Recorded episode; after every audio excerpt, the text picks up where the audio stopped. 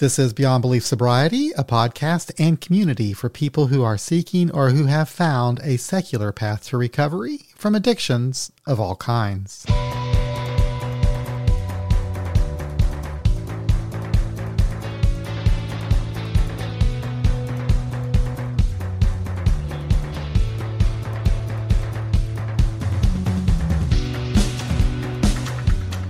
Hello, and thank you for spending some time to listen to our podcast. I hope it's a good experience for you and that it adds a little something extra to your stockpile of recovery capital. In this episode, I am speaking with Joanna Conti, the CEO of Vista Research Group and the chair of the board for the nonprofit Conquer Addiction. Vista Research Group helps drug and alcohol rehabs measure treatment outcomes, and Conquer Addiction helps families find effective rehabs based on those reported outcomes. This, there's also an interesting personal story behind how and why Joanna started these two organizations. It's really an interesting discussion that I'm sure you'll enjoy.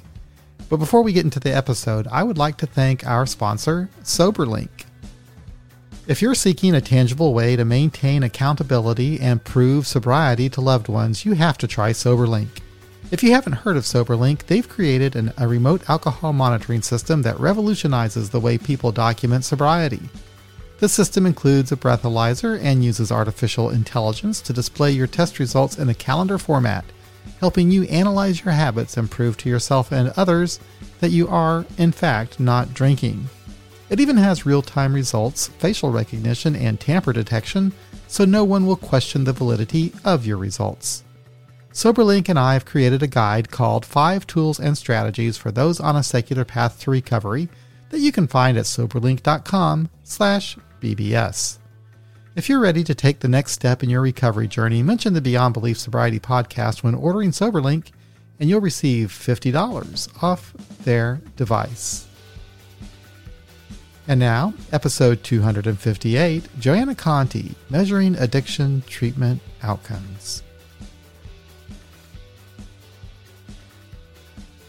Well, I'm the mom of four, a serial entrepreneur. Um, have had a very diverse background, but my interest in addiction treatment started when one of my daughters developed a very serious alcoholism problem. And she was repeatedly drinking to lethal levels or potentially lethal levels. And over the course of quite a number of years, I found myself in the emergency room with her on different occasions where she had blood alcohol levels, you know, far beyond what people often die of. And sometimes she'd been airlifted there. we really went through the wringer. And each time it was very apparent that I needed to find really effective treatment for her because her life depended on it. And unfortunately, each time I was forced to rely on a chance comment that somebody had made here or there. One time it was at a picnic a couple of months before. If you ever need treatment again, you might check out this place. And so in these moments of crisis, I would remember, try and remember what people had told me and um, would call these different treatment centers. And of course, they were always so nice. And I would say, and what's your success rate? And they'd go, oh, trust us. We're one of the best. and the good news is we always found really effective treatment. And as a result, my daughter has been in recovery now for about nine years and has completely turned her life around as the loving mom of two little girls, has a wonderful career, a loving husband, home in suburbia. I mean, all the wonderful things that we really hope our kids can grow up to achieve. But when the worst was behind us, I said, you know, I don't understand. Why isn't there a better way for the families coming behind us to find the treatment centers with the best outcomes? I mean, we're all thrown into this world that we know nothing about. And the stigma behind addiction is such that even if your next door neighbor might have gone through a very similar thing with their child or their spouse, they probably didn't talk about it. So you're thrown into this world where your loved one's life depends on your being able to find really effective treatment and you don't even know where to start. You don't know what questions to ask. So, is this how you came up with the idea for the database, the searchable database that you have now? Yes. Uh, when the worst was behind us and Karina was apparently on her road to recovery, I decided I would create a website where families searching for treatment could put in whatever they were looking for. I need it in this state. It needs to take this insurance. It needs to be this type of treatment 12 step, not 12 step. I, I need it to be detox or outpatient or, you know, I need it to take this particular medication, you know, whatever is of importance to the families. And um, they would just enter this information in a minute and then they would get a list of all the treatment centers that met their criteria with those with the best independently verified success rates on the top of the list. So I created this website back in 2015, just kind of as a side project. I was running a different company at the time. And then I started talking to treatment center owners and I, you know, had a big list of treatment centers across the country. And I was horrified to discover that there were only five treatment centers in the entire country who were tracking their outcomes and would share their results publicly. Incredible. It is incredible. I mean, this is healthcare. You know, if, if my daughter had leukemia, I would be able to go on the website and I would be able to find, you know, which doctors were having great success with different treatments and which hospitals had the best success rates and so forth. And yet for addiction treatment, there's really been nothing that existed and you're an engineer, so you're a problem solver. So you have a, you have a problem here, right? And, you uh, you looked at solving it, and you you're also really good um, with data. And um, so you you kind of I guess you knew that you could find a way to, if you could get this information from these treatment centers, that you could probably do something that's helpful for the public. I guess is that what you kind of went through your mind? Well, I almost gave up. I mean, it's like, what do you mean? They're not, this is addiction treatment centers aren't monitoring their outcomes. That's crazy. But instead of just giving up, I, I guess I'm pretty stubborn.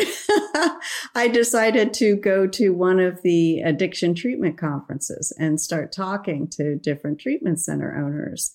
And I said, I don't get it. Why aren't you tracking how effective your treatment is?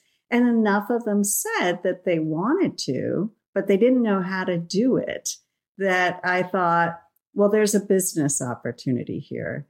And I've, as I mentioned, I have a very diverse background. I am a chemical engineer. I'm a researcher. Um, I've started international nonprofits. I've even run for Congress of all things. But one of the things I had done was I had taught myself how to program. And I had spent five years running a software company in the 90s. So I could look at the problem of how would you cost effectively measure the effectiveness of addiction treatment? And I thought, we can figure out how to do this. And so again, as a side project, I started Concord, or I'm, I started Vista Research Group to measure the effectiveness of addiction treatment. And then shortly after I had started down that path, I was digging into all of the academic research behind addiction treatment and what makes it most effective.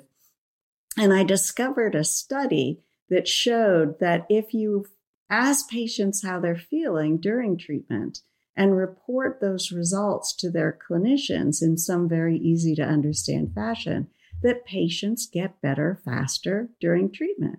So I said, well, that's an obvious thing to add to what we've been provide or what we're planning to provide our treatment center clients.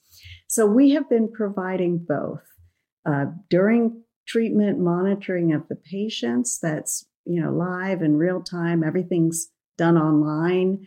um, you know, on a tablet or a phone or a computer and is shown to the clinicians in very easy to understand graphs instantly. And then once they leave treatment, we follow up with the patients one, six, and 12 months afterwards to find out how are they doing? Are they meeting their treatment goals? How would you define success and whether or not a person's meeting their, their goal? Well, it's kind of interesting. There's two very different camps in addiction treatment and, and in the recovery community. There's a group that really believes in their heart of hearts that you to to to really achieve long-term recovery if you have an addiction, you need to stop ever using drugs or alcohol again.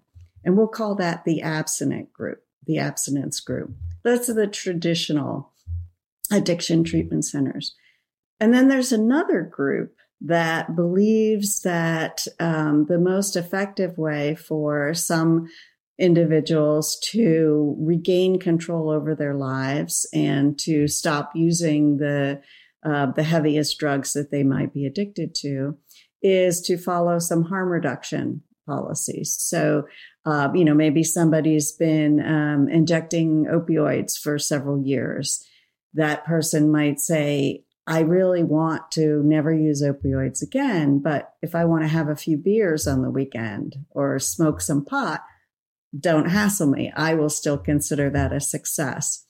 So most of the business that um, most of the treatment centers that Vista has worked with up to this point have followed the abstinence model, but we're in the process of doing similar research with medication assisted treatment centers and in that case, we're allowing the patients to tell us, this is what I consider success.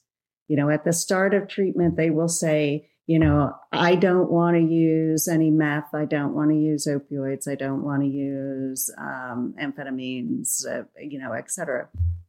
But I think it's okay if I use alcohol occasionally and and um, marijuana and you know whatever. They can tell us each on each type of substance what they consider success for them. And then we will measure how they're doing against the goals that they set themselves. Okay so interesting. So you're actually while they're in treatment you're monitoring how they're doing while they're in treatment, and then you follow up afterwards. And how long is that period after they get out of treatment again that you follow up? Usually it's one, six, and 12 months. We want to see how they're doing over the first year. We have uh, a couple of our treatment centers that follow up for longer than that. It gets harder and harder to reach patients because people's cell phones change. And if they've been in recovery for several years, they think, you know, why are you still asking me these questions? I was the old me. I'm, you know, I've, I've gone on with life, you know, so typically we follow up for a year. And did, I read that it actually takes two years of data for you to know really how they're how they're doing, how treatment centers doing. Well, the challenge is I, we consider one year outcomes the most important uh, um, uh, statistic and realize that we want to monitor a reasonable number of patients. So it typically takes a treatment center a full year of discharging patients or bringing new patients in so that the clock starts. And then at the end of two years, we have a, a year's worth of results for a year's worth of patients. But we do report six month data also. And of course, we report one month data to our clients also. But, um, you know, what we found is that uh, there's a higher percentage of patients who are typically meeting their treatment goals at one month.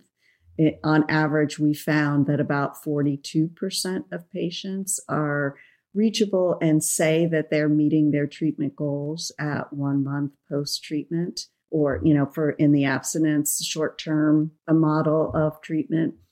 And then typically it will drop to about 36% of patients who say they are abstaining from drugs and alcohol for at least the last 30 days. at six months or a year.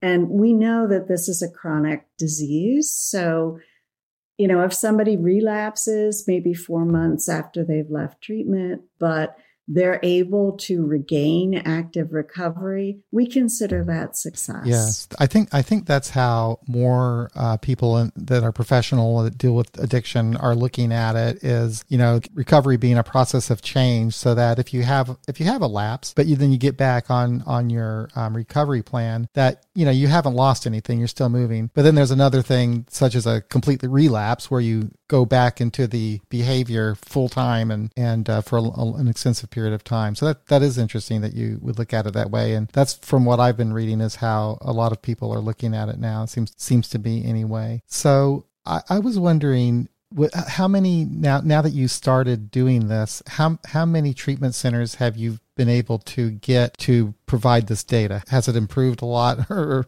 or much it's been surprisingly difficult to um, to get a lot of treatment centers um, monitoring their outcomes. Over the years since we've started, we've worked with, you know, well over 100, maybe 150, 200 different treatment centers.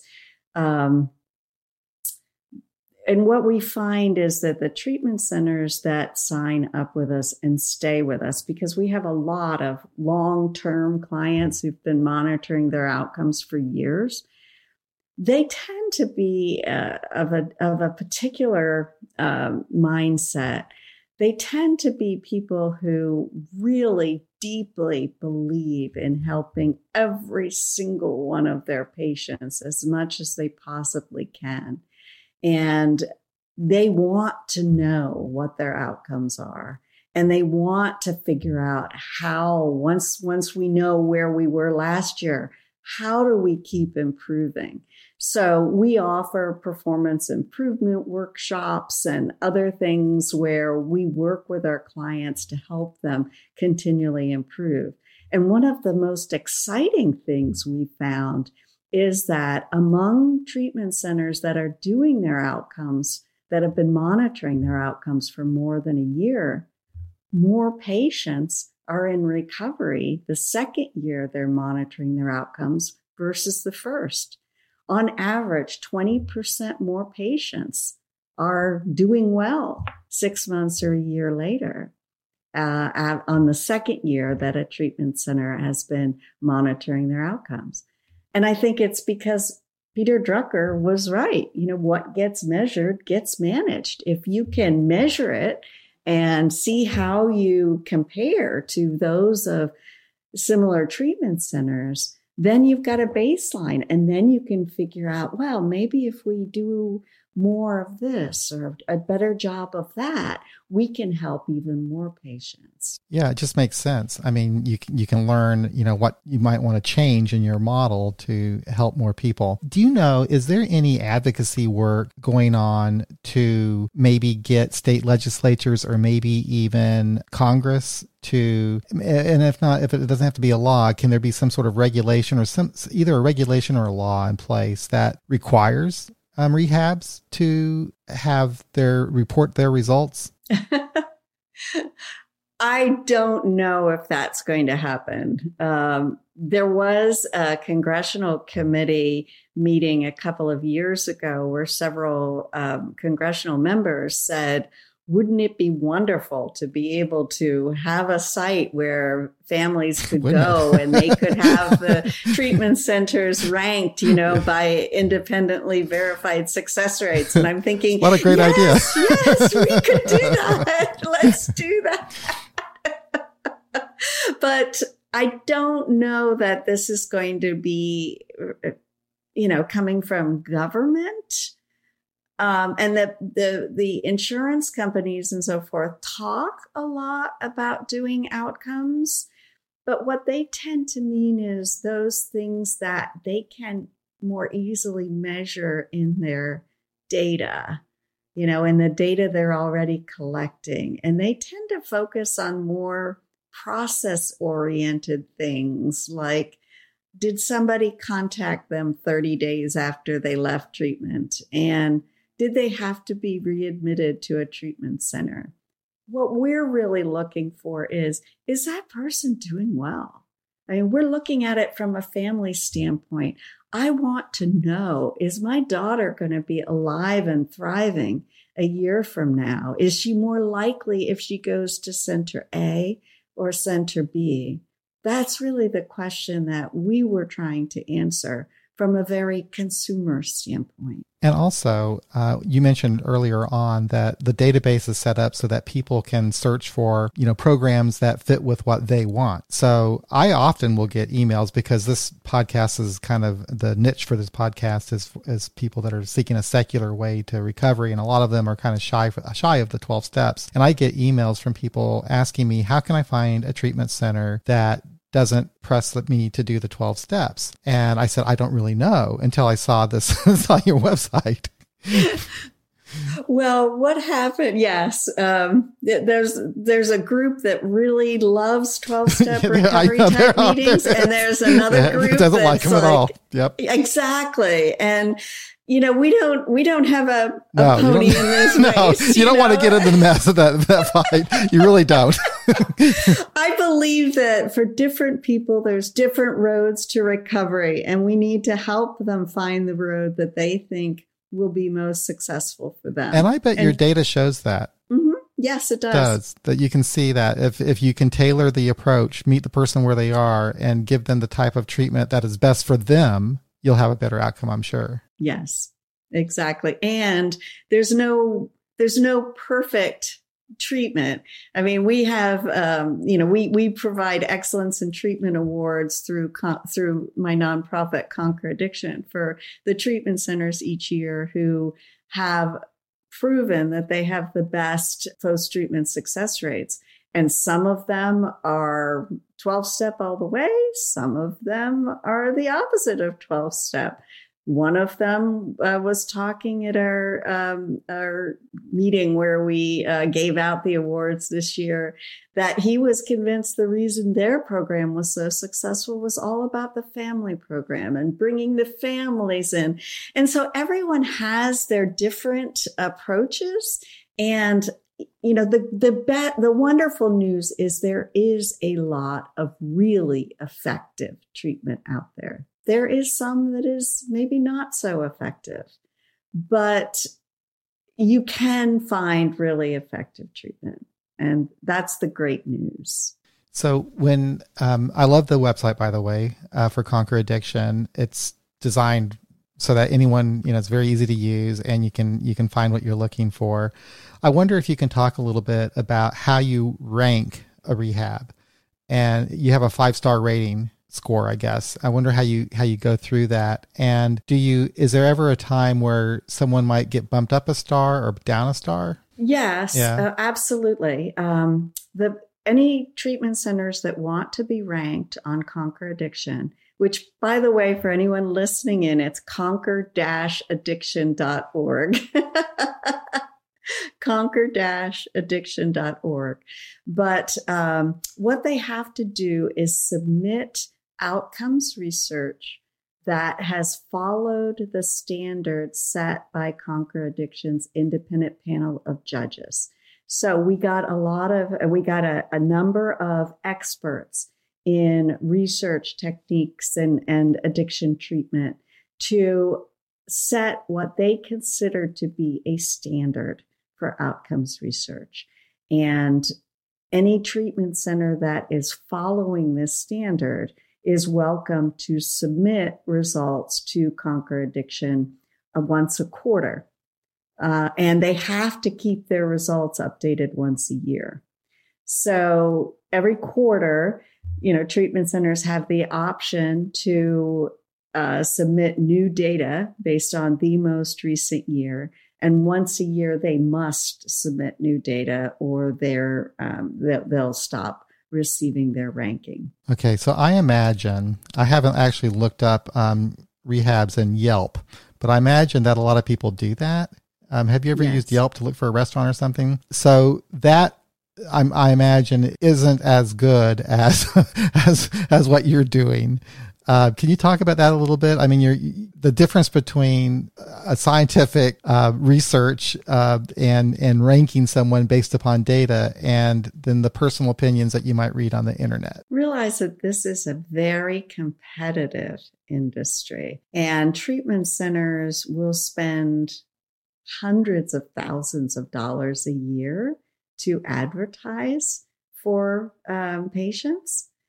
There, in the past, there have been all sorts of horror stories about patient brokering and stuff like that. Fortunately, I don't think that happens as much, but most of the websites that you will find when you search best rehab near me or whatever most of those are owned by either a treatment center or by someone who is taking the information on that patient and providing it to people they are they have an agreement of some sort with. Also, people who work in the industry have told me, many people have told me that it's often part of your admission counselor's job to try and make sure that some very positive ratings go up on Yelp and things like that. And they may or may not be true. So unfortunately, this is, it's,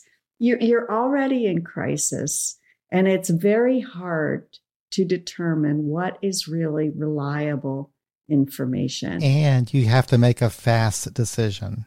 Exactly. You're in crisis. I mean, I, I, remember one time my, my daughter was in the hospital and um, the doctor pulled me aside. She was in there, you know, with an incredibly high blood alcohol level. And he'd asked her, he said, You know, you're taking poison. How do you decide how much you're to take, how much to drink? And she said, I just guzzle right? So he pulled me aside. He said, I can keep her for 24 hours, you know, under the, you know, a broad umbrella that she's a risk to herself, but you have to find someplace for her in 24 hours.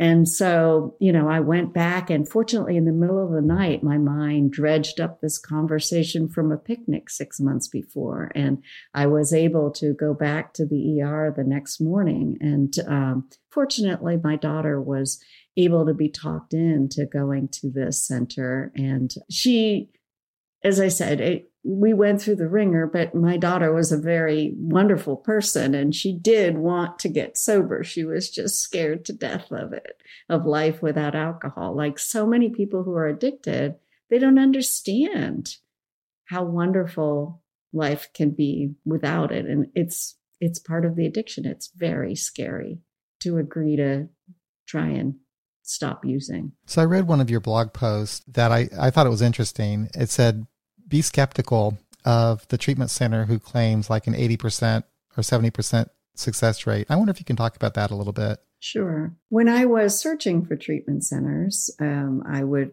call the different treatment centers that I'd heard of and or that I found on the website and I would ask them questions and I always asked about what their success rate was. And I had a number of centers tell me they had 80% success rate. I had one owner tell me he had 98% success rate. and I thought, true. in what alternative universe right. do you think I live in that I would believe that?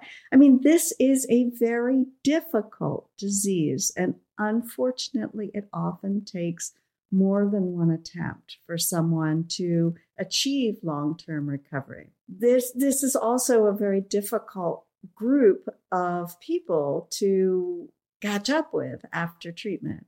So when Vista Research is trying to reach these patients at one, six, or 12 months, we will reach out to them by text, by email, by phone. We will make 10 to 15 attempts to contact them each time. We will pay them a little bit to take the surveys. We'll instantly send a Target or a Star, Starbucks gift card as soon as they submit the survey. We promise the patient's confidentiality so they know they can tell us they're using again and it won't be devastating to their clinician that you know, had worked so hard with them while they'd been in treatment. Uh, so, and we also will reach out to locator people like a mom or a spouse that the former patient had t- given us permission to contact in case their cell phone number no longer works, for example. So we work really hard to reach out to patients after treatment. And we typically can reach about 50%, 45 to 60% of patients after treatment. But somebody who tells you that they've got 80% success rate or 90% success rate, what they're probably doing is reaching a tiny fraction of their population and saying, well, you know, we contacted 50 patients out of the 500 patients that went through our treatment center last year. And of the 50, you know, uh, 45, 45 of the 50 said they were doing great. So we have a 90% success rate. Well, it doesn't work that way because the 50 people who you were able to contact are far more likely to be doing well than the 450 that ignored you. and it's more like in the 36%, 35% range, the success yes. rate now. And are you noticing a different, but you're noticing a difference, I think, for those that do measure it. So I'm wondering if we could get more rehabs to actually measure their results. Do you think that that success rate overall would go up? Absolutely. I believe that is the least expensive, fastest way that we can help more patients recover from addiction is to improve the effectiveness of the addiction treatment that they're attending. And are there are you the only company that that's doing this that you know of? Is there anyone else that's doing this kind of work? There are a few companies that say they're doing this kind of work. I don't think that there's anyone else who is reaching out and and getting this getting as uh, successfully reaching as high percentages of patients, former patients, as we are. I don't think there's anyone else that's close. Well, you know, you had a passion for this. I mean, this is something you really believed in and you really were wanting to help people. Plus, you had the skills to do it. You know, you had you had this way of thinking to be able to do this and to put the two together is probably pretty rare. I'm sure that there are other people that might do the research, but maybe they don't have the personal experience, the to or the passion or the drive to to kind of make this work it could be you know early on i was raising a teeny bit of money for uh, our our company a hundred thousand dollars which for people who are starting companies you know that that is a that, that we've run very lean and mean, but a hundred thousand dollars, you know, wasn't going to make or break the ability to create a successful company. And the the company that was the governmental entity that was considering giving us this funding required me to come back in seven times over a six month period and for a hundred thousand dollars. And I finally said, guys, I don't understand it. What gives? You're talking a $100,000. This is my seventh time over six months.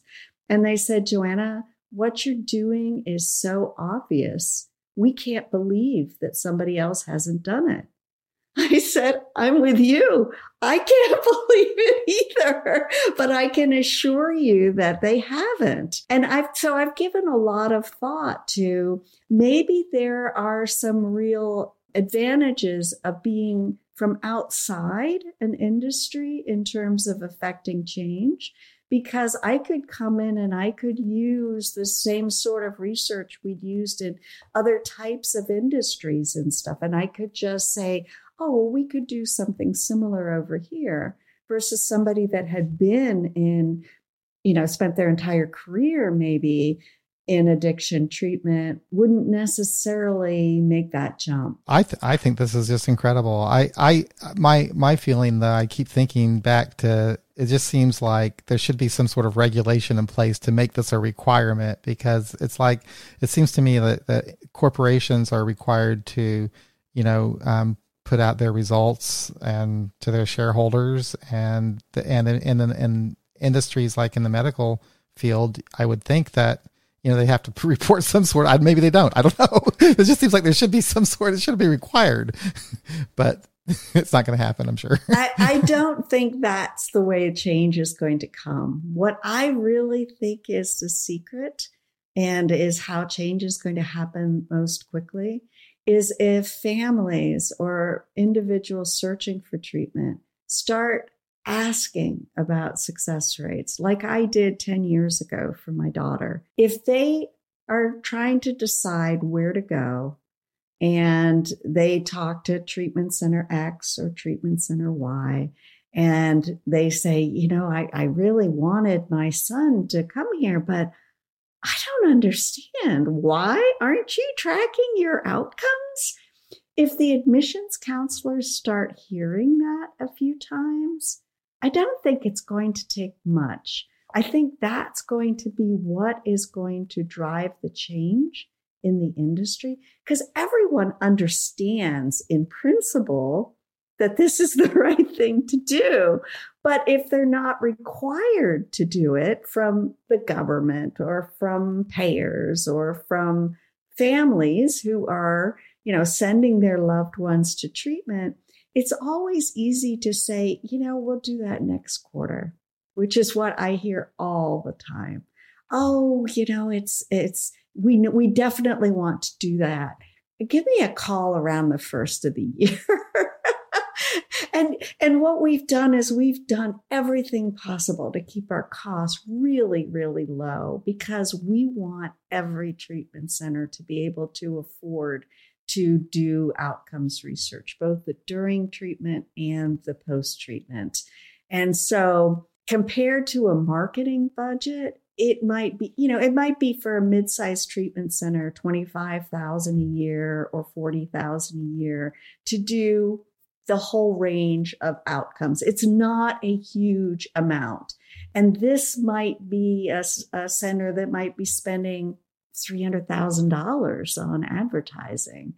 And for just a, you know, just a little bit, they could help ensure that their patients are getting better quickly and, you know, are, they could measure how effective they truly are against similar treatment centers. So my request to anyone listening out there is if you find yourself where you do need to find effective treatment. And my heart goes out to you because I know that means you're in a very difficult place. But if the way we're going to change this industry is if enough people start demanding outcomes. And I don't care if it's through Vista Research Group or somebody else. This is a mission to save lives. And um, we know a sign of success will be when there are other outcomes companies out there competing against Vista. And I'm fine with that. I'm, I'm looking forward to that, to that day. I just want to help more people recover as quickly as possible. So I, I think I forgot to answer one of your questions about um, how we give the the star ratings. Oh yeah, yeah. I'm I'm sorry about that. So what we do is a very simple question that we base our ratings of the effectiveness of a treatment center on, and that is what percentage of your patients are reachable and say they're meeting their treatment goals six months or a year after they leave treatment if they're in a short term treatment center, or what percentage are meeting your treatment goals a year after you start treatment if you're going to a treatment center that's designed to be an ongoing treatment like you know somebody who's um, taking suboxone long term or something like that? So it's very simple um, what percentage basically are reachable and say they're meeting their goals. That makes sense. I would like to, if you don't mind, I, have done this before, but I'm actually going to like to do another video on that website alone. I would like to demonstrate uh, that vid, that website, that the database, to show people how to use it and how to access it because I think it's such a great tool. And I have a little resources thing in my YouTube channel where I would put that so that people can, you know, how to find a good treatment center that has outcomes that you can you know verify. I just think it's important to to have that out there, and I'd like to do that. So. Um, John, thank you. That would be fabulous. My, you know, one of the things I do worry about is there are still so few treatment centers that are doing their outcomes. So if somebody goes to conquer addiction and they search for treatment in a in a particular place, uh, South Dakota or something, they may not find one that meets their needs. And I, that's very devastating. Um, but if enough people start demanding that treatment centers do um, prove how effective they are and publicly share those results when they're proud of them and ready to share them, then I think that database will grow very quickly over time. I think you're right. I think the consumer demand is what will probably push that industry into into doing that. But thank you. This has been just really interesting. It's an interesting story. It's an interesting company that you have. Uh, the work that you do is uh, just incredible to me. I mean, there's a lot of there's a lot of work involved with that, and uh, it's uh, I know that recovery can be very complex and addiction can be complex, and uh, it's a scary time for families when they're dealing with it it and to be able to have a place to go where you know you've got some reliable data to back up the effectiveness of a treatment center or even to know what kind of a treatment center is right for your loved one, you know, um, is just invaluable. So thank you for doing this. It's it's been uh, it's it's a good it's good service. John, thank you so much for helping us spread the word. I really appreciate what you're doing too. I've enjoyed the conversation. Thank you so much.